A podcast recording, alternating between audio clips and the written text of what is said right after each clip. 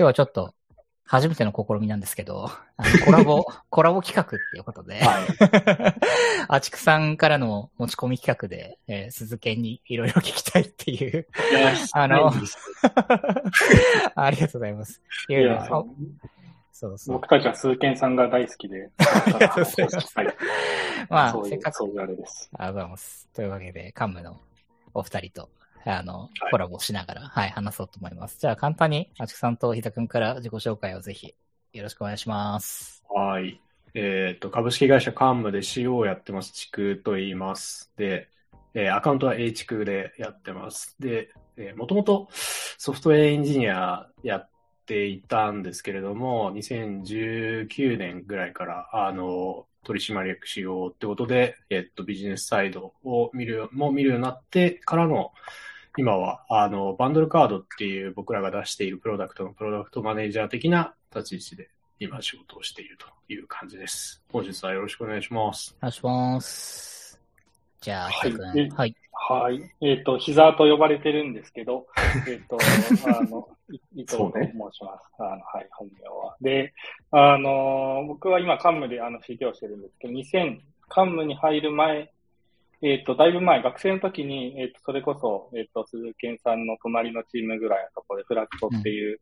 えっ、と、まあ、国のプロダクトを作ってるチームでバイトをしてたりとかして、で、えーまあ、2018年の7月とかですかね、カンムに入って、で、そこからその後2019年の春ぐらいから CTO というところで、えっ、と、ここまでやってきております。で、まあ普段は、まあ、プロダクト開発で、まあ、見たりとか、セキュリティとか、社内 IT とか見つつ、最近はこう、ちょっと前に、2ヶ月前、3ヶ月前に、あの、プールっていう、まあ、新しいサービスをリリースしたんですけど、えっ、と、そのリードみたいなのをずっとやってきていて、えー、という感じのことをやったりします。はい。はい今日はよろしくお願いしまありがとうござい。よろしくお願いします。まあ、バイト自体はね、もう10年ぐらい前なんで。いやー、なんかそんな経ったかっていう感じだけどす。ね。いやー、早いもんですね。はい。いやー、っていうことで、まあ、今日は、こう、まあ、せっかく持ち込み企画って感じだったんで、なんかこう、何を根掘り葉掘り聞かれるのかなと思ってたんですけど、はい。はい。そうですね。そうですね。あの、うん。自分がブログを書い書いたんですよ。なんか良いも読んだ良い問題がチームをリードするっていうブログを書いて、で、あの、鈴賢さんがそれを読んでくれて、で、昔こういうことを考えていたみたいなツイートをしてくれていてですね、自分はそれを読んだんですけど、2017年ぐらいのこの記事なんですよね、鈴賢さんが書いた。で、はい。それめちゃくちゃ面白いなと思いながら読んでてですね、あ、ちょっと後でツイートしようと思うんですけど、うんこの記事、この記事なんですけど、で、この記事が面白い、面白いなっていうのもあったし、あの、ボヤージの時にも出してた、あの、事業エンジニアリングうがん。技術者たちっていう本あるじゃないですか。うん。あれも自分すごい好きで、あの、うん何回か読んでるんですけど、なんか、あの、事業をエンジニアリングするってすごい、えーっと、なんだろうな。ソフトウェアエンジニアが事業にも主体的に関わって、で、事業の今解決するべき問題って何だろうかみたいなのを、うんまあ、主体的にこう考えながら、あの、仕事していくってすげえ、すげえいいな、面白そうだなっていうのがあってですね。うん。で、その辺の話をちょっと本も読んだし、このブログも面白かったから、あの、鈴賢さんに根掘り葉掘り聞きたいなと思って、ちょっとこの場を設けさせていただいたって、まあ、持ち込みで企画させていただいてる ところがね、あり、ありますと。あります。ありがとうございます。いやいや、もう本当にいやいます。僕はなんかね、せっかくだし、はいあの、ね、聞かれながら考えたいなと思ったんで。はい。うん。いや、でもそうですね。なんかおっしゃっていただいた通り、まあ、これ2017年ってまさに、このなんか問題を解くことっていうエントリーを書いたときは、うん SSP、まあ、フラクト、さっき、木田君が言ってた S、フラクトの、えっ、と、うん開発チームに入って、2年ぐらい、まあ、実質賞味1年ちょっとぐらい経った時なんですけど、はいで、まあ、半分、エンジニアリングマネジメントっぽいこともちょっと足しかけつつ、えっと、まあ、プレイングしてたっていうか、まあ、なんかそういうことなんですよね。だから、なんかこう、結構自分で意思決定して、例えば広告配信なんで、なんかこうメディアさん向けのサービスなんですけど、まあそれにあたってこう、どんなことをしていくべきなのか、どんな機能を追加すべきなのかってことを、まあ、えっ、と、自分自身も考えながらも、まあ実装もすごくたくさんやっててっていう、まあそういう時に考えながら書いてた、あうんうん。の、ですね。はい、はい、はい。ちょ多分 SSP をうん。若干こう簡易に説明した方がいい気がしていて、まあ、あはい。事業、事業の話にも結構多分入ってくると思うんで、ちょうん。ちょっとだけ説明してもらってもいいですか？あ、もちろんです。はい。いや、なんか、いいですね。そうですね。フラクト SSP 自体は、いや、なんかはい自分が聞かれるの新鮮なんで、いやいやどんどん行こうかなと思うけど、そう。いや、はいそうだよね。SSP は、あのー、メディアさん向けに広告を出すサービスなんですよ。で、うんメディアさんから、えっ、と、広告出したいんですけどって言われて、えっ、と、システムを提供することで、えっ、と、まあ、広告収益をお戻しするっていう、そういうサービスになってます。はいはい。で、はいはいし役割としては、うんうんその広告って、やっぱりこう、たくさん高いものを、えっ、と、なるべく多く出せると嬉しいので、そうするとメディアさんも、あの、収益が高くなると。なので、それを賢く選ぶということと、あとやっぱり信頼性ですね。その落ちないこと。つまり、広告額が真っ白になってると広告収益って入んないので、まあ、そこをうん、えっ、と、まあ、確実に出してくれるっていう、まあ、その収益性と信頼性っていう2点がすごく大事なサービスなんですね。うんうん、で、えっ、と、ビジネスとして、じゃあなんかどういう変化を起こしていくかというと、例えば、えっ、と、広告のフォーマットがどんどん増えたりするんですよ。えっ、と、はいはい。バナー広告っていうその四角い画像が出ることもあれば、えっ、と、う今だとその動画の配信の前後とかに、そのはい動画広告が出たりしますけど、ああいうとこに出したりとか、あと、うんスマートフォンのアプリでなんかゲームとかやってるとこう動画見るとポイント入るとかあったりするじゃないですか。ああいう広。告も、えっと、フラクトではやってたりするんですけど、そういうその、いろんな広告のフォーマットとか出し方に対応していくみたいな方向性の拡張性が、えっと、一つ。はいはいはい。で、もう一つは、えっ、と、僕らはデマンドと呼ってるんですけど、えっ、と、僕らが、えっ、と、出してる広告って、フラクトの場合って、フラクトが、えっ、と、広告主に営業しに行って、えっ、と、この、えー水の宣伝うちのサービスでやりませんか？とかではなくて、はいはい。えっ、と、はいはい。デマンドのプラットフォームっていうのがいくつもあるんですね。DSP とかって呼ばれるんですけど、うんうん。あとアネットワークっていうのもあって、そういうはい。その、いくつかの業者さんと接続しして、えっ、と、流すってことをやるんですね。うんうんうん。で、結構そのプレイヤーが、まあグローバルにもたくさんいて、そういうところと交渉しながら、えっ、と、うんうん。フラクトはこういう、えっ、と、メディアがあるから、えっ、と、あなたたちのサービスとつなぐと、えっ、と、こういう面に出せるようになるから、なんか、ぜひつなぎませんか？みたいな交渉して、でそこを接続するっていうことを、あの、はいはい年中やってるっていう、そういう性質の、あの、拡張をしてるサービスなんですよね。なるほど。なるほど。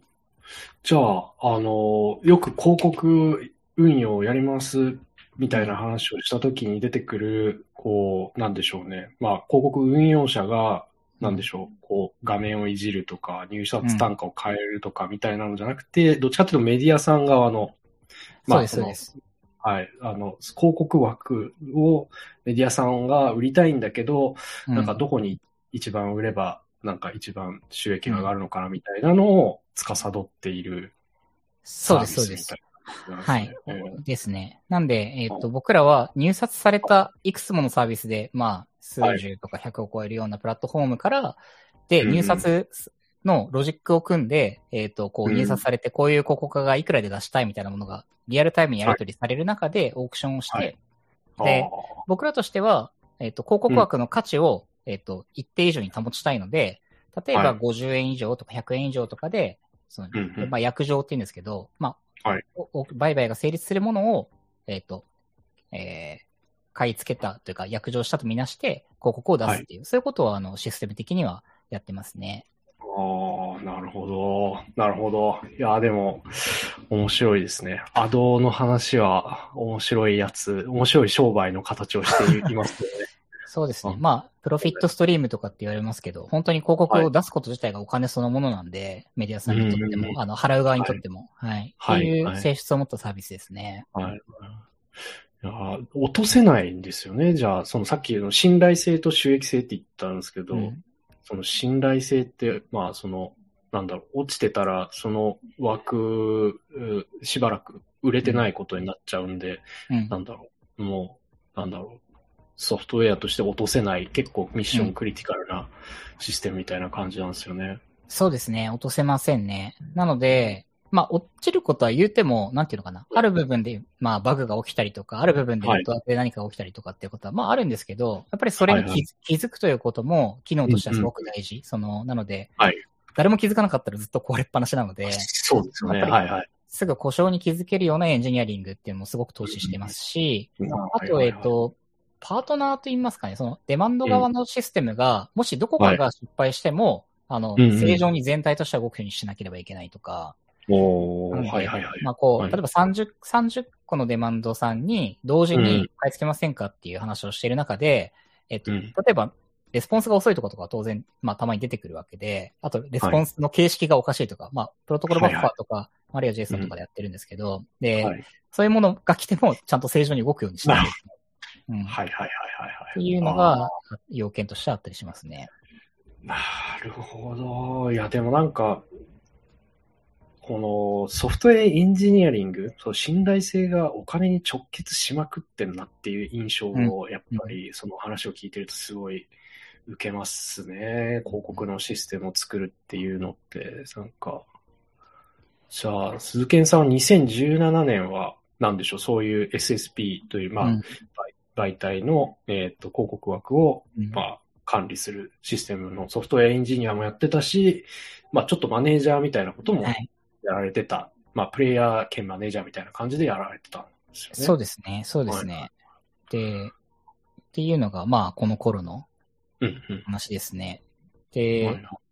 まあ、この先の話にもちろんなっていくんですけど、やっぱりそもそも、まあ、構造的には、まあ、割とシンプルというか、まあ、メディアさんがいて、はい広告主さんがいて、で、それをつなぐシステムの中の一つなので、まあ、どういう方向に機能を拡張していくかっていう、こう、なんていうのかな、方法っていうのは、いくつもいくつも選択肢は、まあ、あるといえばあるんですけど、バリエーションが多いわけではなくて、うんなんか、ただどういう方向にしプロダクトとして伸ばしていくかっていうのは、結構みんな手探りというか、うんうんうんえーまあその中で、こう、まあやることはやっぱり、まあ、日本国内の数十人のチームで決めていかなければならないっていう、まあそういう中でこう続けてきたっていうのが、まあコンテキストではありますね。なる、なるほど。なるほど。な、そうっすよね。なんか、結構これを聞いてて自分が思ったのが、その、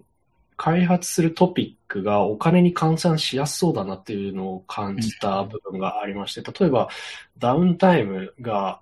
そうですね、例えば年間でこれぐらい減るとこれぐらいの、あの、売り上げが、あロスして、機械損失してたのを、まあ、売り上げとして計上できるようになりますとか、うんみたいなのが、なんか、こう、計算しやすそうだなっていう雰囲気を持ったんですけど、でもなんか今の話を聞くと、なんでしょう？どうやって拡張していくのか、どういう方向に拡張していくのか考えるのとかって結構大変みたいな、大変っていうか、あどの会社も手探りで今やっているみたいな話をされていて、うん。なんでしょうね、その、ダウンタイムを減らすとこれぐらいとか、例えばその CTR が上がるとはいこれぐらい売り上げが上がるとかじゃなくて、方向性を探すみたいなのって結構、はいあ、面白いなって今聞いてて思ったんですけど、はい。うん。あすいません。そう。あいや、そうですよね。あ うん。なんかこうちなみにこう、どう、あ、どうぞどうぞ。うん。どういう方向性、そのシンプルって話で、まあ本当にシンプルで、機能としてはこう聞いたすごいシンプル。まあ、自分も関わってたのも大体知ってるシンプルなんですけど、じゃあ方向性っていうのは具体的にどういうものが当時あり得たり、あり得て、どういうところでこう、いろいろ選択肢があったのかとか、そういうのもちょっと聞いてみたいですね。ああの、えっと、それで言うと、まあ、そうだな。その頃ない機能ってのは今から見るとすごくたくさんあったんだけど、例えばさっき言った、まあ、動画配信とかは当時は全然やってなくて、で、はいはいうん広告とっていうかマーケティングの世界って基本、まあ、こう、広告の日産起点で始まるんだけど、特にテクノロジーに関して言うとやっぱり、まあ、アメリカが早い。うん。アメリカってやっぱり2年ぐらい、まだまだ後の世界とかマーケだとは早くて、で、当時やっぱりもう動画広告っていうのは、まあ、プログラマティックにって言うんだけど、その、まあ、いわゆる SSP とか DSP を介して出されるのが、もうかなりスタンダードになってる世界であるアメリカがあって、で、うんただ日本ではそんなに盛り上がってな、まだなかったみたいな、うん。一部でしか使われてないっていうものについて、やるかどうかっていうジャッジをするかっていうのが当時してた議論の一つ。で、機能的には、まあ、お広告のオークションをするとかっていうのは全く一緒なんだけれども、えっ、とうん、まあ、例えば普通の画像と比べると何が違うかっていうと、えっ、と、な長さという概念があるとか、あと、あのえっと、仕様、えっと、なんだろうな。バナーの場合は、ただなんか画像を出して JavaScript タグをくっつけて、みんな独自に出すって感じなんですけど、はいはい。えっと、動画の場合はバストっていうあ XML で標準化された形式があって、それを差し込むと、なんかこう、えープレロ、プリロールで、えーつまり動画再生前に何秒間何を、どんなクリエイティブを出して、解像度別にこの MP4 ファイルを再生するとか、あと、はいはいなんかクリックしたら、えーここに、えっ、と、なんやリクエストを飛ばすとか、あとスキップしたらここにリクエストを飛ばすとか、そういうイベントトラッキングみたいなことも全部そのついてるような仕様があるんだけど、うんはいはい。そういうものに乗っかる必要があるとか、あの、っていう、まあ標準仕様が一応あるんだけど、まあそういうものを組み込む仕組みはそもそもバナー配信前提にやってるとなくて、はいはい。みたいなものが、まあ当時はい、なんか開発難易度とか、あとそもそもビジネスとして動画使われるのみたいなのもセットで課題に上がったりとかっていうのはあったんだよね。なるほど。うん。いやー、面白いないいやー、面白そいや、急に静止画から動画の世界に行ったっていう。う。そうですよね。その、それ踏み込む意思決定はすごくうん。難しそうですよね、確かに。そう。っていうのはね、ありましたね。う。うんんだからすごい、なんかテクノロジーだけじゃダメで、うん。え結局使われんの？みたいなのが大事で、いやー、と当時で言うと日本で大きい動画メディアって、まあ、まあ、あったけど今ほどじゃない。今ほ、今、うん5年前思い返してみれば、日本の動画メディアってそんなになかったはず。まあ、あありましたけど、トラフィックが今の方が全然多いし、うんって考えると、いや、動画向けのサービス作っても誰使うのって話に、まあ、当然慣れてるから、はいはいはい。そういうのがね、ありましたね。うーん。いや、でも、面白い、面白い反面、なんかやっぱりその、ディマンド側も対応してないといけないですよね。多分その、ですです。はい。そうですよね。だから、なんか SSP だけ単品で、えーっと、そういう、なんか動画配信の広告もつけれますよみたいなやってもダメで、だから、なんか実験めっちゃしづらそうだなみたいな。あ今、あ僕がすごいいいなと思ったフレーズは、まあ、作っテクノロジー的に難しくて、作れてもそれ使われなきゃ意味ないよねみたいな話が出たと思うんですけど、うん。なんかそのデジタルプロダクト作っていくときに結構実験しようみたいな話をするじゃないですか。うんで、なんか実験しにくそうだなって思ってたんですよ、今。うんなんかその、広告のプラットフォームとか、そのさシステム作ってる中で、そういう実験のしにくさってどうやって、なんかあ管理というかアプローチするみたいなのはあるんですか？そうですね。そこは、えっ、と、まあ、やっぱりパートナーシップかなと思っていて、うんまあ、はい。国内にも、まず、まあ、二つあるんですけど、まあ、やっぱり、まあ、海外のプレイヤーが早いんですよ。なんでうん、まあ、うちで言うと、その、まあ、まあ、Google の DSP、DV360 とかももちろん繋がってますし、まあ、いろんなグローバルの DSP がつそのその時でも繋がってたので、でうん、じゃあ動画やりたいからっていう感じで、一緒に。やらせてもらうっていうのも一つありますし、あと、えっと、はいは社内に、まあ当時ボヤージュグループの中にも、えっと、まあ、デマンドのチームがあったので、まあそこと連携してどういうふうにやればいいのかっていう話、ディスカッションは、あの、やりやすかったですよね。ああ、なるほど、うんなるほど。そうか、そうか。ただ事業としては別のチームなんで、当然そっちは別の力学で動いてるんですけど、ま はいはいはいはい。あそこはまた別の難しさもそうですよね。そうですよね。うんまあ、お客さんに動画でお金出してもらわないといけないけど、まだ CTR とかどれぐらい取れるかよくわかりませんと、みたいな感じになっちゃうんです。ですですです。ううんん。なるほどな。うん面白いな。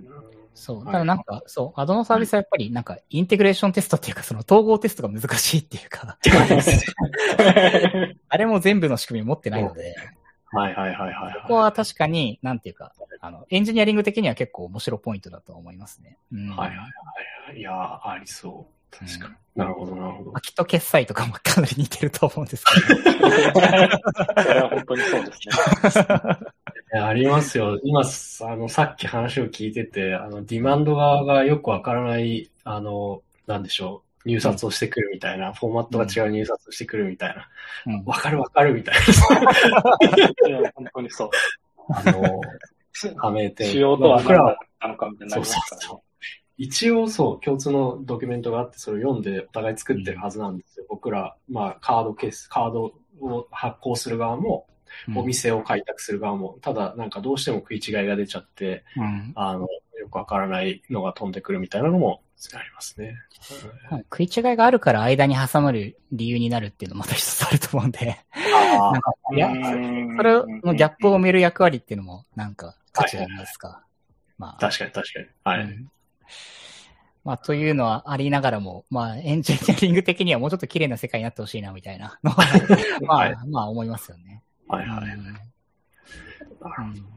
まあ、アド。の世界、そうですね。まあ、ただ、アドの世界は、あの、IAB っていう、まあ、あの、うんなんていうか、業界団体があって、まあ、そこが仕様とかを、あの、みんなで相談しながら決めてるので、そういう意味だと、まあ、まあ、やりやすい構造はできているかなと思いますね。はいはいはい。なるほど。わかりました。ありがとうございます。じゃあ、あそうですね。17年、なんか、そのソフトウェアエンジニアと、まあ、マネージャーもやりつつ、じゃあ次何開発かみたいなのも、まあ、一定、こう、通研さん入ってやられてたと思うんですけど、なんでしょうね。その頃から、こう、あ、こういう、これがプロダクトマネージメントなんだな、みたいなのって、その、意識してやられてました？なんか、プロダクトマネジメントだ、みたいな、なんか流行ってるな、みたいなのって、ちょっと最近になってから気がしていて、なんだろう、その当時、どういう感じでそのロールをやってたのかな、みたいな、誰を参考にとか、まあどういう業界を参考にしてたのかなとかってなんかありますか？いや、実は、プロダクトマネジメントっていう単語を本当に意識し始めたのはもっと後で、はいはいはいはい。えっと、後から見れば、あの時やってたのはプロダクトマネジメントだったなって思うんですけど、ああ、あはいのはいはい。なんか別に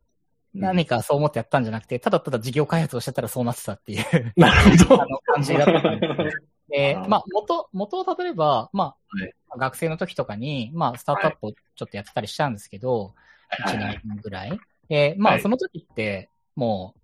や、決めるの自分たちしかいないし、数人の スタートアップが、はいはいはい。もうなんか、はい。別にどんなサイト作るかとか、まあ自分たちで決めるしかないから、まあ当然決めるのは当たり前っていう感覚でやってて。で、まあそれは本当数人のチームでしたけど、えーまあ、フラクトだと、まあ言うて、なんで開発だと、まあ、なんだろうな、数、まあ10人以上のオーダーに、やっぱり、まあどんどん人が増えていったんですけど、なっていく中でも、まあ変わらんだろうみたいな感感覚は別に僕の中であんまり変わんなくて、はい多分、先輩からするとしゃしゃってる新卒って感じは若干あったんじゃないかと思いますけど、それはさておき。まあでもなんか別に、そう、はい。それにノーっていう人は別にいないし、まあ、むしろもう、フラクトには、まあうん、フラクト SSP に入る前に別の新規事業を別のチームでやってたので、フラクトの中で。で言うと、はいはいまあなんていうか、まあ自分で決めてそのものを作るのは、まあ自分の中ではなんか、うんまあそういうもんでしょって思っていて、それがチーム、人が増えてくるとプロダクトマネジメントっぽくなってくるというか、そのステークホルダーが増えてくると。っていうことなのかなっていうのは、うんまあ、なんとなく、はい。その後思ったことですね。なる、なるほど。うん。確かにな。17年とか16年で日本でプロダクトマネージャーってあんまり言われてなかった気もする。言われてなかったですもんね。なんか別に US には普通にプロダクトマネージメマネージャーってポジションがあったし、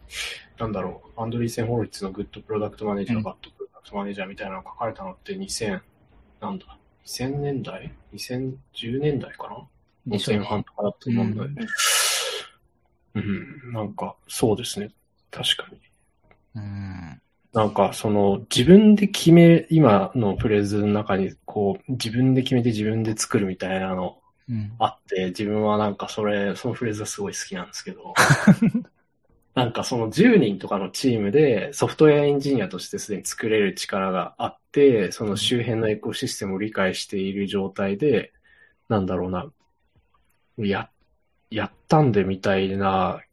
になったら作れて、もうリリースできるみたいな状態だったんですか、その当時。その当時なんか、あどうでしょうこうあーなるほど。まあチーム、チームの中でコンセンサスを取って、これをやるべきだ、これなぜならこうだからみたいなのをやってたのか、それとも、なんか、いや、いや、やるべきでしょみたいな感じでやってたのかみたいな、なんかああ、ります、えっと、これは、なんかもっと生々しいですね。というか、後から話すことは綺麗なだけで、はい、当時は、まあ、自分もフラクトの、まあ、なんだろうな、プロダクトミーティングっていうか、まあ、経営、マネージャーのミーティングとかに出てると、い。や、だ、別、誰かは動画をやりたいって言って、誰かはネイティブ広告をやりたいって言って、い、や、誰かは、いや、ここからはもう SSP の時代じゃない、別のことやろうって言ってるみたいな、なんかもう、もうそういう、もう、研究学学の議論をもうひたすらやってて、最高ですね。で、そう、まあ、それが4本ぐらい経ってるんですよ、基本的に常に。はい、はい、はい。で、ビズの人がみんなバラバラ、バラバラのこと言ってて、はい、はい、はい。これも入れて、これも入れたい。で、結構、なんだろうな。最終的には、まあ数字が取れればいいじゃんっていうふうに、まあ割と落ち着く体質の会社だったんで、フラクトは、当時、2017くらいは。だから、まあ利益になるよね、わかりやすくっていうことを割と取っていく傾向があったんですよ。で、ただまあなんだろうな、それが正解に、短期的な正解につながることはやっぱり、まあ割とあるんですけど、まあ結構小手先の工夫になりがちというか、なんていうかな、こう、まあ僕の感覚からすると、いや、それでも5年後のためにならなくないみたいなことも、まあ、はいはい、中にはありますし、で、うんうん、っていう中で、なんかこう、うん、いや、プロダクトで結局その積分じゃないですか。まあソフトウェアエンジニアリングも含めて。だから、はい、やっぱり、その長期で旨味を取れる、しっかり質の高いことをやりたいっていうのは、まあこれは個人的にもずっと思っていて、で、それを思う人は、まあやっぱり、まあもちろんたくさんフラクトの中にもいて、ただ、やっぱり目の前の利益を取れるって結構モチベーションとしてでかいんですよね。特に営業組織として強いと。結構フラクトは営業組織も強いチームだったので、営業というかコンサルティングが。で、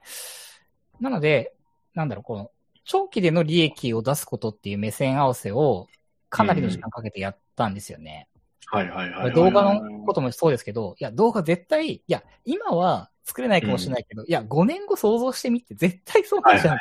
はいはい。はい、みんな動画見てて、みたいな。絶対みんなメディア作るでしょ、これで、とかって。そういう話をし、なんかみんなで合意を、半分しつつ半分納得しない人もいつつでも気合で進むみたいな、なんかそういう、そういうかなり生々しい感じのバランスで物事は進んでったと思いますね。うん、いやー、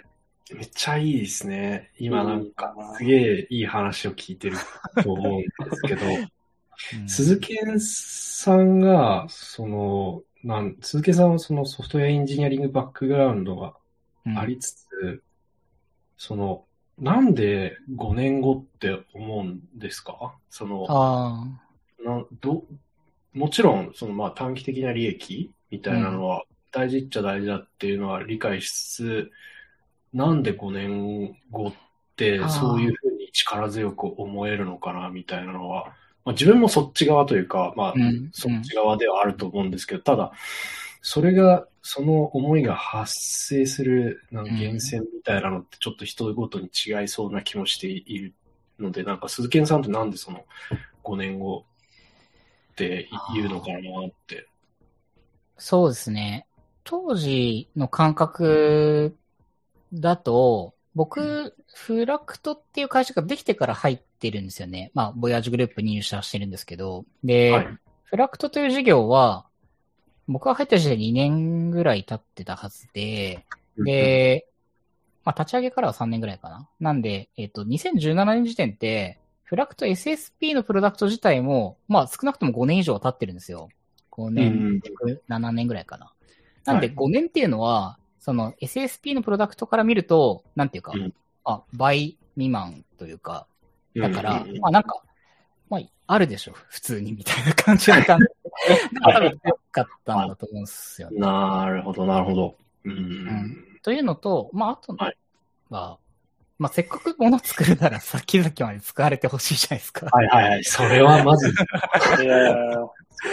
うん、うん。っていうのは大きいですね。うんうんうん、いや、なるほど。うん、ありがとうございます。そうですね。そうですね。いや、でも使われてほしいのはマジでそうだと思いますし。ですね、とはいえ、その、なんだろう、気合で最後進むみたいなのがあったっていう話じゃないですか。その動画、うん、動画やろうぜみたいな。いろんな。うん、他にも多分気合で進めたみたいなのがあったと思うんですけど、うん、その、なんだろうな、そういうの気合で進めるときに、こう、鈴賢さんが意識してたことというか、うん、なんか、これはやっぱりやっといてよかった、もしくはやらんといかんかったな、みたいなのって当時振り返ってなんかあります？結構反省はでもあって、動画に関して言うと、またじゃねって僕は正直思ってたんですよ。早い。もうちょっと、いや、負債が結構いろいろあって、僕はチームの実験チャットで、いや、こう、このコードもあれだし、データ構造もあれだし、まあ、いはいとか、はいや、既存のとこ直すだけでも結構あれだね、ここにさらにまた乗っけるのハウルの動く城じゃんみたいな感じだったんですよ。はいはいはいはい。はいはいはい。だけど、うん。まあでもビジネス的にやっぱり伸ばしていかないとってなった時に、やっぱりそれを、なんかこう、うん。すごく強く言ってくれる熱いメンバーがいて、で、うんそこをガッと作れるエンジニアも、やっぱりフラクトチームは結構強いエンジニアのメン、腕っぷしがやっぱりいあるメンバーがいて、はいはい、で、まあそういうメンバー筆頭に、こう、うん。まあ作っていくのを、まあ僕は結構周辺のこうなんていうか、こう、負債を返しながら、まあ言ってどっちの方向に行くにでもこれはよくしとかないとダメでしょ経営を結構潰すタイプだったんで、はいはいはい。ログ、ログ周りもそうだし、あとなんかこう、なんだろうな、API の基盤系とか、なんか、はいはい。いや、これ次この状態で API 増やすみたいなのを、まあ、なんか形、はいはい。やったりとか、なんかそういう、こう、先々に聞く投資系っていうのを、リスクヘッジ的には結構するタイプで、うんだからなんか本当に機能のエッジの部分っていうのは、うん。まあなんか、こう、やるコストを減らしておきたいみたいな、なんていうんですか。あややるって言われた時にすぐできるようにしておきたいっていうタイプ。ソフトエンジニアとしては、だったので、はいはいなん。かそういう振る舞いを意識しして、ヘッジしてやってた感じですね。うん。あなるほど。いやー、それはマジで、もう絶対一企業に一人必要な、必要な性質の方、方。そうですね。だからなんか僕結構なんなんだろうな、なんかこうビジネスの話をするときは、なんか次どうするとか、新規の話とか、プロダクトこっちの方行くとかって話は結構するんですけど、うん。い一ソフトエンジニアとしては結構その、なんか質を高めるとか、なんかはい。新しい機能を追加しやすくするみたいな方をなんだろう、か、かなりや、なんか意識的にやっているしまうというか、感じ。なので、なんか最先端で新しい機能を追加して、オラーって言ってるはい。時ももちろんあるんですけど、その、はい実は僕はなんかどんどん減ってったんですよね。それはなんか鈴賢さん的にも、なんだろう、やってて楽しいし、それがバチッとハマって、あ誰かが新しいものを作るときに、うん。いや、ついめっちゃ楽だったわ、みたいになると、もう、最高ですね。やった。ぜ、最高だよまあ、まあ、チームの、チームのフォーメーションなんですけど、結局のところ。うんなんで、うんこう、フォワードに強い人を並べておいて、僕はいはいはい。は後ろで、はい。方はい。で、まあ、SRE チームもまたに別にいたんで、まあ、そ、うんそことかで一緒に走りながらとか、なるほど。うん、かなりそこはなんか、まあ、リベロっぽいというか、僕あんまりなんかどこでやるとかあんまり決めたくなかったんで、結構なんか、はいはい。あの、まあ、まあ、ボヤージュグループっていうか、カルタホールディングス全般的にそうなんですけど、割となんか、こう、フルサイクルエンジニアっていう言葉があると、はい割とみんなロールを決めずにいろんなことをバーって回りながらやっていくんで、はいはいはいまあはい。まあ、個人的にもそういう動きをしてたかなと思いますね。なるほど。ありがとうございます。じゃあ、そうですね。ちょっとうん、フルサイクルエンジニア話がちょっと今ちらっと出たんで、はい。そう、あれっても、あれですよね。もともと多分なんかザックスの文化なのかなって僕は理解うん。していて割と、うんそ。の方が言ってたのかなって気がしていて。で、で、まあ、それは今、カルタ全体でどういう感じでそこに、なんか目線みたいなのとも気になっているのとか、あと聞聞いてみたいなと思ってたのが、その、まあ、さっきのプ授業の話と、広告のっていう授業の特徴の話ともつながるんですけど、まあ、すごいなんか、なんだろうな、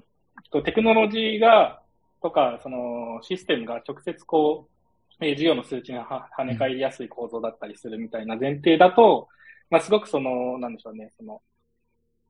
エンジニアに、エンジニアが、こう、事業の方に踏み出していくみたいな、すごくやりやすい状況だと思うんですよね。うんで、も、こう、その、で、今、鈴木さんが、その全体の CTO になられて、うん。ですると、カルタホールディングス全体で見ると、そのコンシューマー向けの事業とかも結構いろいろやっていらっしゃったうんりするじゃないですか。っうん。てなった時に、そこら辺なんかフルサイクルエンジニアみたいな、そのエンジニアのあるべき姿みたいって結構統一するの難しいんじゃねえかなっていうようなちょ感覚はしていて、なんかそこら辺はどう考えてるのかなみたいなちょっと聞いてみたいなと思いました。いや、それは本当そうなんだよね。だから、なんかフルサイクルっていうのは、まあ結構ハウの話かなとは思ってはいるんだけど、でも、うんなんか、え結構後付けだったんだよね。だから、うんうんラックスのスタイルっていう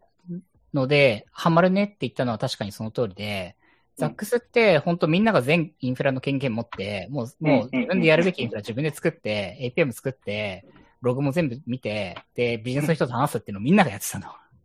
十 十何人で。まあ、かなり濃いチームで。まあ、あボヤージュグループの中でもすごくそういうものの色濃いチームだった。でも、度合いは違えど、結構いろんなチームが、えっ、と、うんうんうんそういう、あの、まあ、運用とか、まあ、サポートも含めて、全部自分たちで機能、自分の作った機能をやっていくっていうのは、これは結構共通してたのね。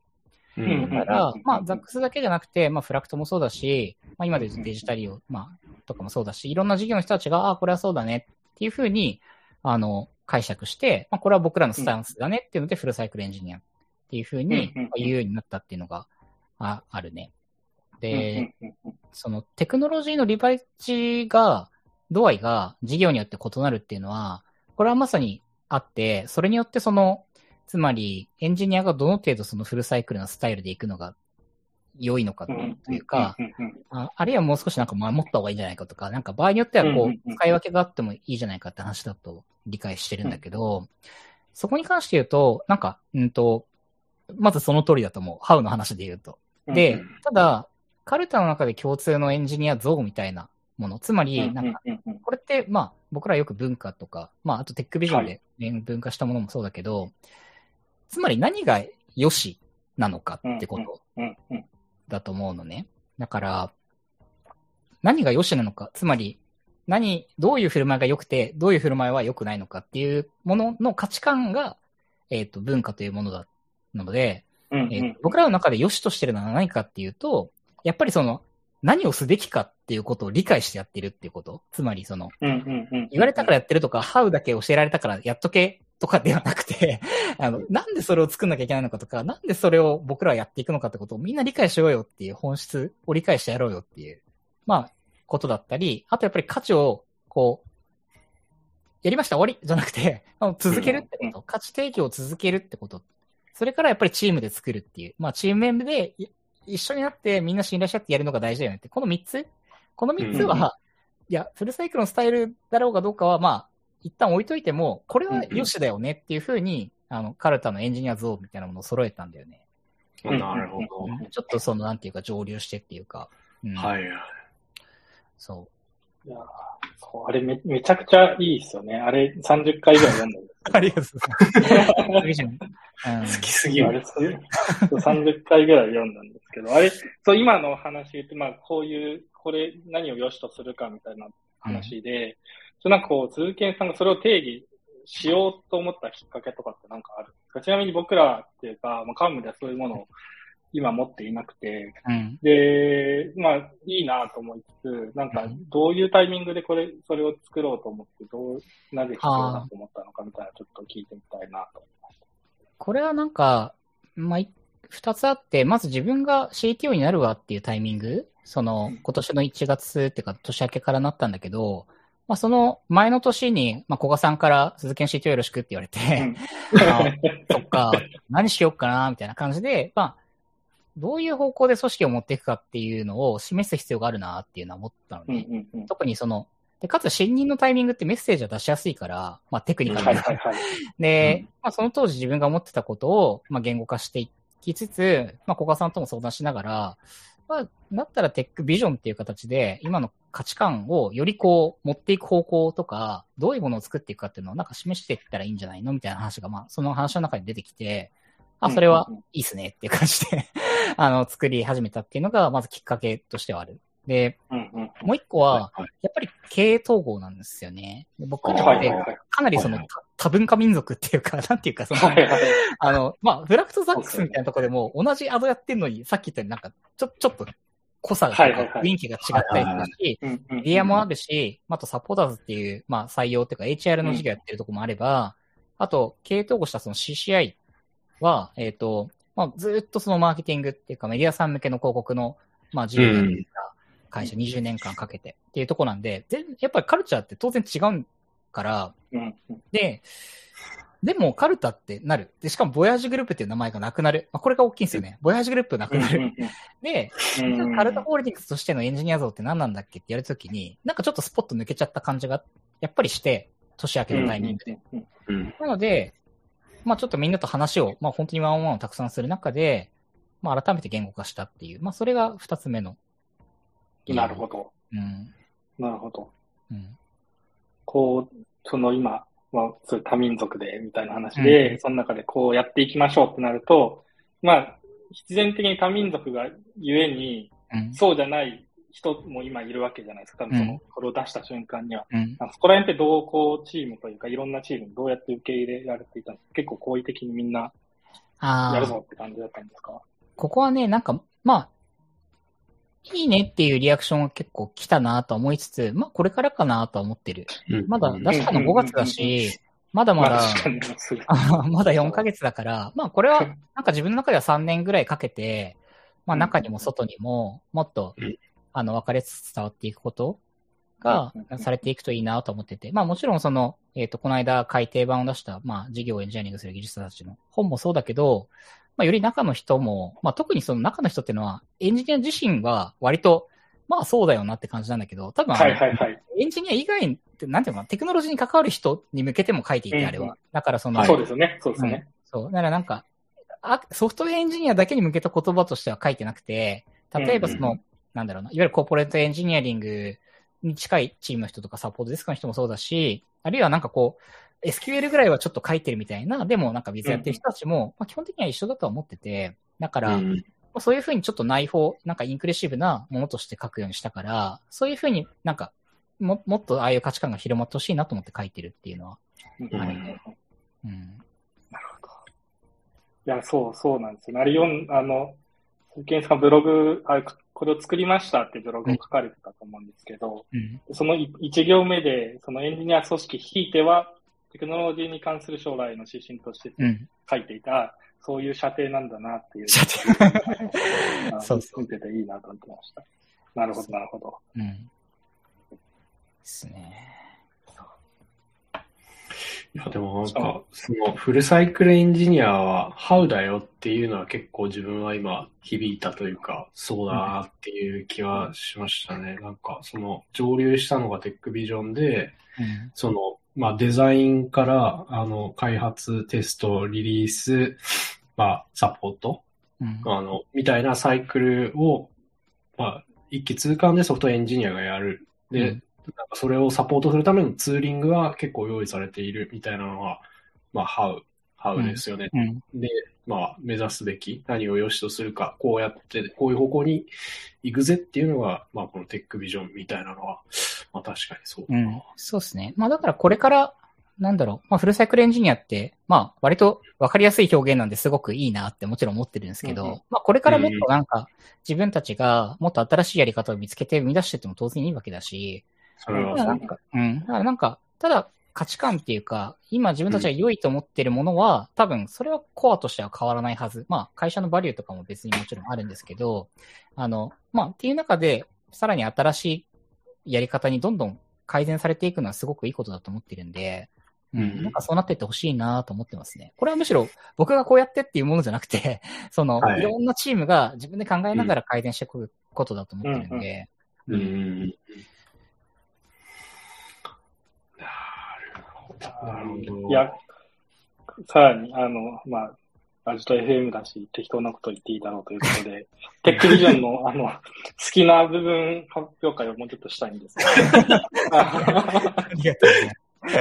あの、なんかこう、こうしましょうみたいなのって、あの、まあ、いろんなスタンスから書けると思うんですけど、うん、やっぱりなんかその書いた人が見えて、かつその人のその人が持っているロジックではなくて、その人が持っている価値観みたいなのが色濃く見えるのがすごく、あの、なんでしょうね、いいなと思うんですけど、それがすごい見えて、あれ、あの、また説明のブログの話になっちゃうんですけど、うん、あのブログでですね、あの、鈴木さんが書いているので、あの、その未来像みたいな、まあ、項目の中で、の説明の中で、えっ、ー、と、私たちは誰かが生み出すのを見ることが好きで、ものをどうしても作り上げたいって書いてるんですよね。うんうん、好き、好き、好きなんだよ、これがっていう主張をしていて、で、そこにちゃんと立脚して、このメッセージができているっていうのがすごくいいなと思っていて、なんか、ゆえ、ゆえになんかその好きに共感する人が多分集まるんだろうし、うん、好きだと思う人が多分強くしていってくれるんだろうし、みたいなところがすごい見えて、いいなって思ったっていうやつです。ありがとう。いやー、そうね。ともすると結構、なんだろう、プラクティカルに作りたいみたいな欲が湧いたりするじゃないですか。うん、まあ、要は自分たちの事業特性に合わせて行動指針を定義しましょうとかって結構よく言われる、うん、よく言われてると思うんだけど、そうじゃなくて、今みたいに、今膝が言ったみたいに、まあその誰かが何かを生み出す、それが好きなんだっていうのが、こうドンって入ってるのが、俺も結構好きですね、これはね。なんか、結構テックビジョン作るときに考えたことは、その、ジェネリックすぎることだと、みんなそう思うんだけど、はい、説得力がないっていうことがあって、つまりなんだろう、はい、なんだろう、うん、友人を大切にせよとか言われても、いや、それはそうだよ。なんか、小、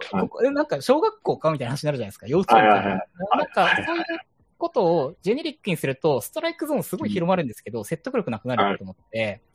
で、そこにやっぱり必要なのが、どうしたいかとか、やっぱりその、何が好きかみたいな、その意思。だから、うん、なんかそれが好きって言った時に、いや、俺はそうじゃないって人は当然いると思ってるんですよ。でも、はい、その味付けがないと、味付けっていうか、なんかここ、コアっていうか、方向性がないと、うん、なんかど、どっちに見てもいいことになっちゃう？そのなんか、なんかこう、うん、ただ定理を述べてるだけみたいになっちゃうから。はい、だからそこにもうちょっとその、なんかこう、素直さというか、まあ、ストレートな言葉を、まあ書くべきだし、まあそうしないとやっぱり今、まあ200人弱ぐらいエンジニアがいるんですけど、うん、伝わんないなって単純に社内にもはいはいはい。て、うん。だから、まあそういうふうなことを考えて書いてますね。うん。うん。まあ、ひいてはね、社員も、まあ、1500ぐらい今いるんですけど、うん、まあ、に伝わってほしいから、待ってなるとやっぱり、うん、そうそうそう、熱量がないと。うん。1500は全く想像できないですけど。いや、自分も、まあ自分も想像しなかったですけどね。まあでもなんかそうなっちゃったんで、まあやるしかないかな、みたいな。うん。まあ、まあでも、なんか、まあこういうメッセージに込めたのはすごく、なんか、こうこういうふうに今日の場でもこういうふうに話してもらえたのはすごく僕としても嬉しいですね。うんうん。うん。なるほど。なるほどななんか、その、このテックビジョンの中にもあるんだけど、こう、価値を届け続けるみたいなのがあるじゃないですか。うん、まあ、こう、ソフトウェアエンジニアでも、こう、価値を、ソフトウェアエンジニアも、まあ、価値を届けることを意識してやっていくのが良いよっていう話をしていると思うんですけど、なんか、それって、その、なんでしょう、プロダクトマネージャーと今よく呼ばれているポジションの人が、なんだろう、すごい求められることのうちの一つだなと自分は思っていて、うん、あの本当にこの問題解いて誰が嬉しいのこの問題を解くためにどういう実験をするべきなの今何を試してるのみたいな、そういうところを自分はソフトウェアエンジニアもこう意識できていくとすげえやっぱ強いなっていうのは、うん、あの感じているし、さっきの2017年時代のこう鈴賢さんの話を聞いてもそうだけど、うん、なんかその、なんでしょうね、こう事業エンジニアリングしていくんだぜみたいなあこう気持ちが、まあ、カルタの中にはある、うん、あるあるようなこう雰囲気を受けてるんですけど、その、そういうものをより加速させていくため、うん、まあ、そのソフトウェアエンジニアリングやってる人が、プロダクトマネジメントの観点も持ちつつ、こう、働いていくために、うん、なんかこういう仕組みがあったらいいなとか、まあ全然今、今できてなくてもいいんですけど、こういうコミュニケーションがあったらいいなとか、こういうキャリアパスがあったらいいなとか、こういう制度があったらいいなみたいなのってなんか、鈴研さんの中で全然雑なアイディアでもいいと思うんですけど、あったりしますか？いや、まさに実はそこに取り組んでいて今、というのは、あの、なんかカルタホールディングス、まあ、てか、やっぱりボヤージュグループの文化、もともとで言うと、の中では、プロダクトマネージャーっていなかったんですよ。おー、なるほど。で明確にプロダクトマネージャーってラベリングされた人っていなくて、まあうん、いたのは事業責任者とか、あと、ウうん。ェブディレクターみたいな、まあちょっとニュアンス違いますけど、ウェブサイト、いい感じに企画していくみたいな。まあ、そういう人はいたんですけど。ただ、はなんか、プロダクトマネージャーっていう職種はうんなく、て、で最近ちょっと増やしつつあるんですけど、はい。えっ、と、なぜいなかったかっていうのは結構大事かなと思ってて、やっぱり、あの、あじかさんおっしゃったように、結構個々のエンジニアの中とか、やっぱり個々の人の中に、プロダクトマネジメントがそれぞれ分散されてる状態だった。うん。まあ、うん自分のあのブログも割と、今見返すとそうなんですけど、うんななんで、一ソフトウェアエンジニアがここまで深掘って考えてんだっていう、なんかまあ、それいいことだから、すごいいいじゃないですか。だから、なんか、結構、なんだろうな。うんと、悪く言えばめちゃめちゃみんなフルスタックなんですよ。だからその、はい ソフトウェアのスタックだけじゃなくて、その役割、はその、はい。事業をやる組織の中としても、エンジニアの担う領域がめっちゃ広いんですよ、その、はいはいはいはいこれ、すごいいいことなんですけど、まあ、想像するに容易なのが、やっぱり育成が難しいんですよ。いや、まあそうですよね。いやそうっすよね。で、でなんか中東、まあなんだろう、面接とか中途面接とかでしてても、いやーなんかちょっとプロダクトへのオーナーシップ足りないっすね、みたいな感じのフィードバックとかが たまに面接官から出てくるときに、いや、君たちそれだいぶいろいろやってるからそうだけど、いや、それ最初はそうだと思うよ、みたいな。みんなそうだったよ、みたいな。っていうのを、まうんあ、があって、まあそういうそのギャップがあるなと思っているのでうん、今、うん取り組んでいるのは、結構その、そもそもプロダクトマネジメントって要素分解すると何、何なんだっけっていうことをまずやろうとしてて、だから、はいはいはい。それはマネージャーだけやることじゃないけど、まずそれをみんなで知らないと、それをどう扱うか決めれないじゃないですか。だから、みんな個々のエンジニアが、プロダクトマネジメントって結局何なんだっけってことを理解していけばいくほど、多分、なんか、あ、俺もこの部分はやってんだなとか、あうん。の、トライアングルの中で言うと、このテックの部分は自分はやってるし、なんだったらここ隣接領域も言ってるなとか、なんかうん。感じるところがあるはずで、うんそういうなんかこう、組織全体の理解度を上げるということが一つと、あとやっぱりもう一個は、まあやっぱりロールとしてのプロダクトマネージャーは、僕はもっと作りたいし、あの、カルタの中で活躍できるようにしたいなと思ってて、スケーラブル。うんうんっていうものは、なんか仕掛けとしては今やろうとしてるんですよね。うーん。いや、いい話ですね。なんかその、なんだろう。あ、自分ここもやってたんやって気づくことあるよねっていうのはすげえ確かにそうだなと思ってて、例えばそれがデザイナーであろうとも、その、なんだろう、営業さん、営業の方たちであろうとも、まあ多分あると思うんですよね。なんか、それ気づいてもらうために、なんかこれ読んどけよみたいな本あったりします。本じゃなくてもいいんですけど。あなんか話せば気づいてくれるみたいなのもあるし、なんか自分は結構本を渡すというか、これ読んどいてみたいなのをやってしまうんだけど、なんか鈴健さんが、これは。それってどうどういうシチュエーションでどんな本を渡したりするんですか？例えば。あ、でもそうですね。自分の場合だと、えっ、と、シチュエーションとしては、えー、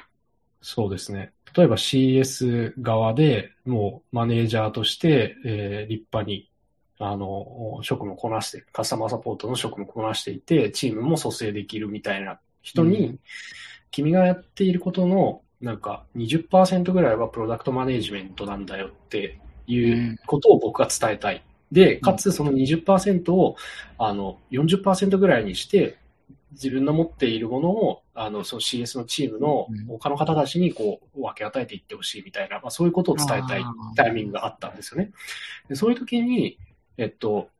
そのエスケーピングビルドトラップっていう本があるんですけど、それは、あの、プロダクトマネージャーの、えっと、まあ、プロダクトマネージャーずっとやってる方が書いた、入門向けの本というか、うん。どっちかっていうと、その、フレームワークがたくさん載ってますみたいな感じじゃなくて、えっと、これ、こういうのが良いプロダクトマネージメントっていうことなんですよ、みたいな。だから、使われるものを作るために何ができてなきゃいけないのかとか、どういうポイントに注意しなきゃいけないのかとか、まあ、使われるものを考え出すことも大事だし、使われるものを作るためには、あの、ソフトエンジニアやデザイナーや営業マーケティングの、との協力が必要なんですけど、うん協力をしていくために、どういうポイントに気をつけないといけないかみたいなことが、一冊、すごい、まあ、うん薄い本なんですけど、まとまってて、それはすごい、伝えるときに便利だったなって思います。だから、欲しい人は全員、あの、買うから、あの、一シリストをくれみたいな話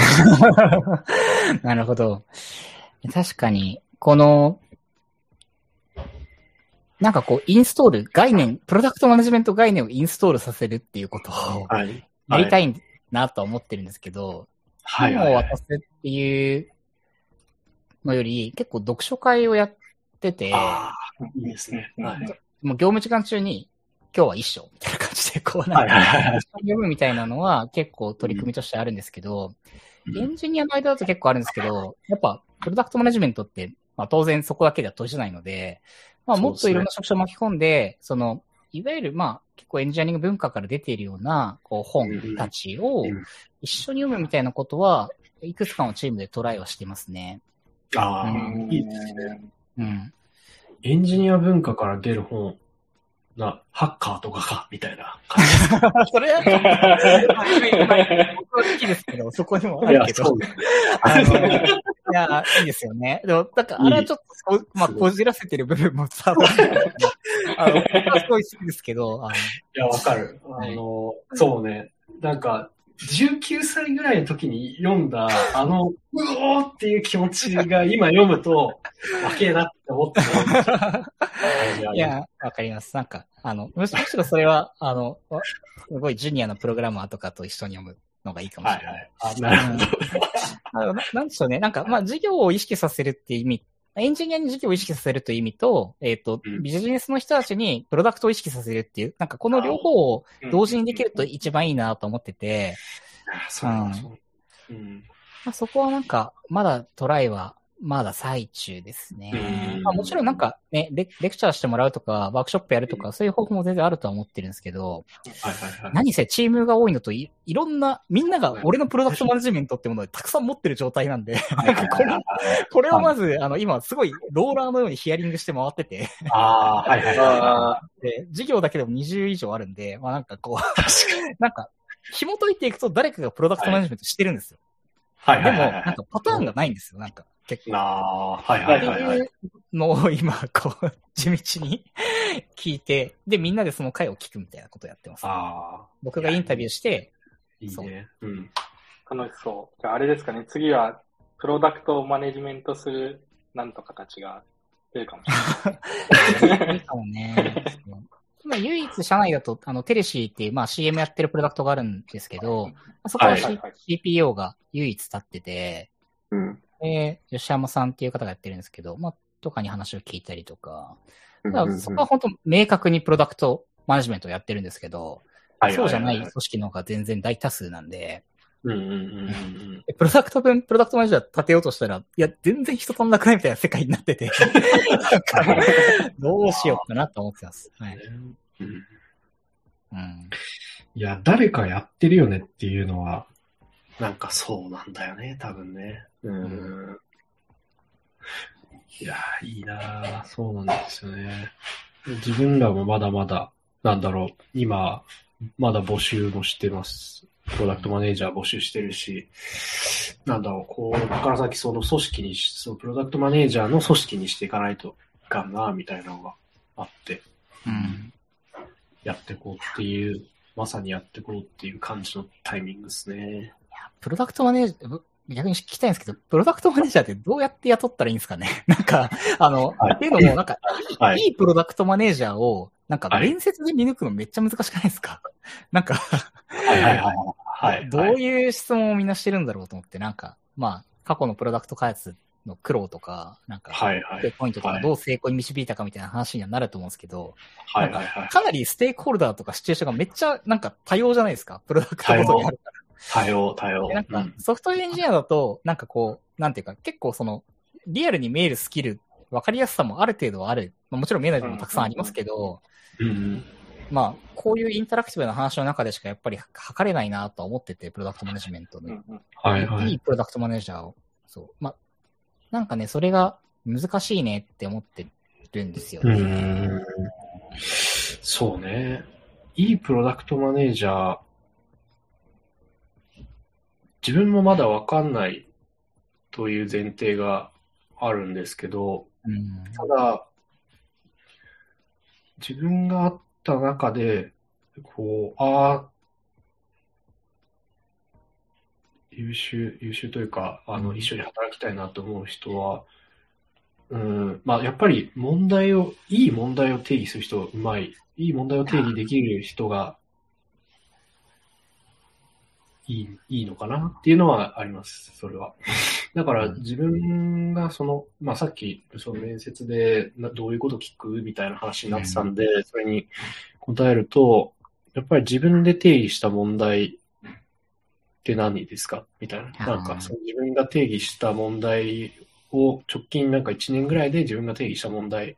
うん教えてください。で、そうすると、結局さっきの SSP って何から始まるんですよ。いや、そうですよね。うんはい。事業構造ってこうなってて、だから収益性、だから二つあると。収益性と、その、あの、信頼性安定性である。信頼性である。うんで、その構造、構造があって、それぞれの構造って、えーっと、どうユーザーさんに喜ばれるえーものになっていてみたいなのを、ちゃんとこう話せるうん。その構造があった上で、で、その、例えば、えっ、と、まあ、1年前に、えーこういう目標があって、で、その目標を達成するために、えっ、と、その構造の中で、この部分をどうしても変えないといけなかった。で、みたいなのをめちゃくちゃ細かく聞くと、めちゃくちゃ細かく教えてくれるんですよ。びっくりするぐらい。ああ。で、うん覚えてるんですよ。そういう方たちって。うん。あの、すごい真剣に考えてるから。うん。うん。あのうん。選択肢を考えるし、その選択肢を評価するし、その評価した選択肢を情熱的にチームに伝えないといけなくて、その情熱的に伝える時のレトリックってどう考えてたみたいなのもそうですし、やっぱ覚えてるんですよね。だから、うんそういうなんか細かいことで、こうネチネチ聞くみたいな。でも、あでもいやただただ僕は、それは面白いんですよ。そのその方のお話を聞いてるのすごい面白い。そういう方がうんうんうん出てくるし、面白い。でもちろんなんか、あの、なんでしょうね。いや、と、まあ、この部分全然うまくいかなかったんですよ。でもいいんですよ。まあ、それはもうそれでいいと思う。うんただ、そういう方がチームにいてくれると嬉しいなみたいなのがあるよね。うん。うん。うん。いやー、そうっすよねうん。なんかこの、もう熱中して熱くなって、プロダクトのことを話してくれるってのは、これは間違いないですよね。いや、それはあーあります。これはね、エンジニアでも一緒かなと思っいやてるん、ですけど。それは、そうう、んそれは。いやー、そうなんですよね。ね ち、まあでも、最終ネチネチ聞くっていうのは、なんか面白いですね。あそうですね。さっきさっきこう言ってたけど、今のこの話と、な若干コンフリクトしそうだけど、そのコンフリクトはどう解消しましたかみたいなのもそうだし、なんか、そうね、細かく聞いてみる。まあ、はいはい知りたいねっていうのもあるしね、自分がただうん、ただ知りたいなっていうのもあるし、なんか、確かに。せっまあかくなんかね、そうそううん、そうか。まあ話はやっぱりロジカルにそのプロダクトについて語るっていうことと、まあ分解、プロダクトのその機能分解もそうだし、要素分解、はい。あの、ビジネスとしての経過分解もそうだし、あと厚さみたいな、そうエモい、エモさみたいなところとか、うんまあ、で、人を巻き込んだかどうかみたいなところだったりとか、はまあ、で、どういうふうな、この、まあ、リバレッジというか、テコを活かして、あのうん、チームに影響とか、プロダクトに影響を与えたかっていう、まあ、なんかそういうポイントを聞かれてるのかなと思ったんですけど、いや、でもそうですよね。そうですよね。うん。いやー、わかります。いや、なんかね、めまあ、面接全般難しいんですけど、もちろん。あの、はい。ただなんか、まあ、そね、プロダクトマネージャーに限らず、おっしゃる通りだなと思いましたね。うん。ちなみに本当にねちっこく聞いてますよ。ほら、今横で聞いてると。ああ、いや、でも、いや、でも、そうね、なんか、いやらしくはないでしょ、でも。いやらしい。いや、別に、あれやらしくない。いやらしくない。いやらしそうですねよかった聞いそうですね。でもなんか、聞いてる側、き違う、話してる側も、あちくさんがすごい熱心に、こう、うん。聞きたいんだなっていうのがつ伝わるでしょうし、なんか、うん。それはすごいだ大事ですよねっていうか、なんか、仕事してる時もこうやって熱く聞いてくれるんだろうな、みたいな、をね、イメージできるじゃないですあか。ね、あ、面接のそれは、はいはいはい。場で。あるかもしれないうんうんそれは、めちゃめちゃ、わうん、あると思いますね。ちょっと、今後も、このスタイルでか、あんまり、離脱されないように、はい。できるですね。いやーいや、気がつけばあっという間に1時間経ってしまいました。だ。これ、ではい。すね。うん。あやっぱりどこかで3時間ぐらいやらないとダメ そうですね。前中後編ぐらいいかないといけない。はい。はいそんな感じですかね。でもだいぶ、ぶっ通しでしたが。うん。はい。まあまあ、楽しかったまだ、まだまだ、なんかうん、やりきれてないこともたくさんあるんで、なんかこう、喋るとスルスルスルって出てきてることはもちろんたくさんあるんですけど、まあこういう役回りなんでそう言ってるっていう部分は多分にあると思ってもらえば、あの、もっともっと、もっともっとミクロなところにはたくさんの問題があって、うんはいはいはい。いるので、まあなんかそういうところは、なんか、うん、もっと出して、はい。なんか生々しい話をもっと出せたらなと思ってます。いや、そうね。そうね。いや、全然いいと思うし、なんか、アジト FM ってすごいいいメディアというか、いい、なんだろうな、情報が集まっているところだなと思うから、なんかそういう生、生々しい話とかも、あまあまああるから、そなかうんですね。いや、なんかね、いや、ちょっとね、これは最後に雑談っていうか余談なんですけど、あ。なんかね、なんかこれ僕のせいだと思うんですけど、だんだん真面目になってて、この配信が。えなるほど。ね、まあ今日すごい久々、これ多分もう何年かぶりにライブでやってるんですけど、あの、カンファレンスとかはいはい。はいはい。はい。なんかね、だんだん真面目になってて良くないなと思ってて、本当本当はい。これは後で飲みながら雑談をしてるところからそう始まって5 年前から。はい。なんかはいはい。ね、これはちょっともっと崩さねばならんなっていうのはずっと思ってて。いや、でもね、そんな、そんなこと言ったら呼んでくださいよ、もう僕は。崩し係で。いや、でも、はい。ーいやぜひ。いや、確かに、4年前自分がなんか前呼んでもらった時は、酒飲みながら、そうでしょソンムーさんとか。本当に、本当に何話したか覚えてない感じの回ですねやっぱね、ソンムーさんとかソーダイさんとか来ると一気にこう、なんか、ブランクになって、ああいうのもやりたいんですよね。まあちょっとオフラインでね、やってないんでやれないんですけど。はい。まあ確かにうんはい、まあそんな感じで、またぜひ、あの、はい遊びに来てください。いや今日は持ち込みでありがとうございます。いやいや、もう本当に楽しかったです。はい。じゃあ、締めますかね。はい。はいじ。ゃあ、えっ、と、今日の、えー放送はですね、えっ、と、アジト FM スラッシュ62、合ってるな、62で、もう、ショーノート見れますんで、えっ、と、リンクとかそちらに載せるんで、ぜひよろしくお願いします。えっ、と、ポッドキャスト自体は、あの、ポッドキャストのアプリもそうだし、まあ、Spotify とかでも聞けますんで、えーこの配信も、えーライブで聞かれてる方も、後から聞けますので、ぜひよろしくお願いします。はい。じゃあ、えっ、と、今日のゲストは、あちくさんとひだくんでした。どうも。ありがとうございました。ありがとうございました。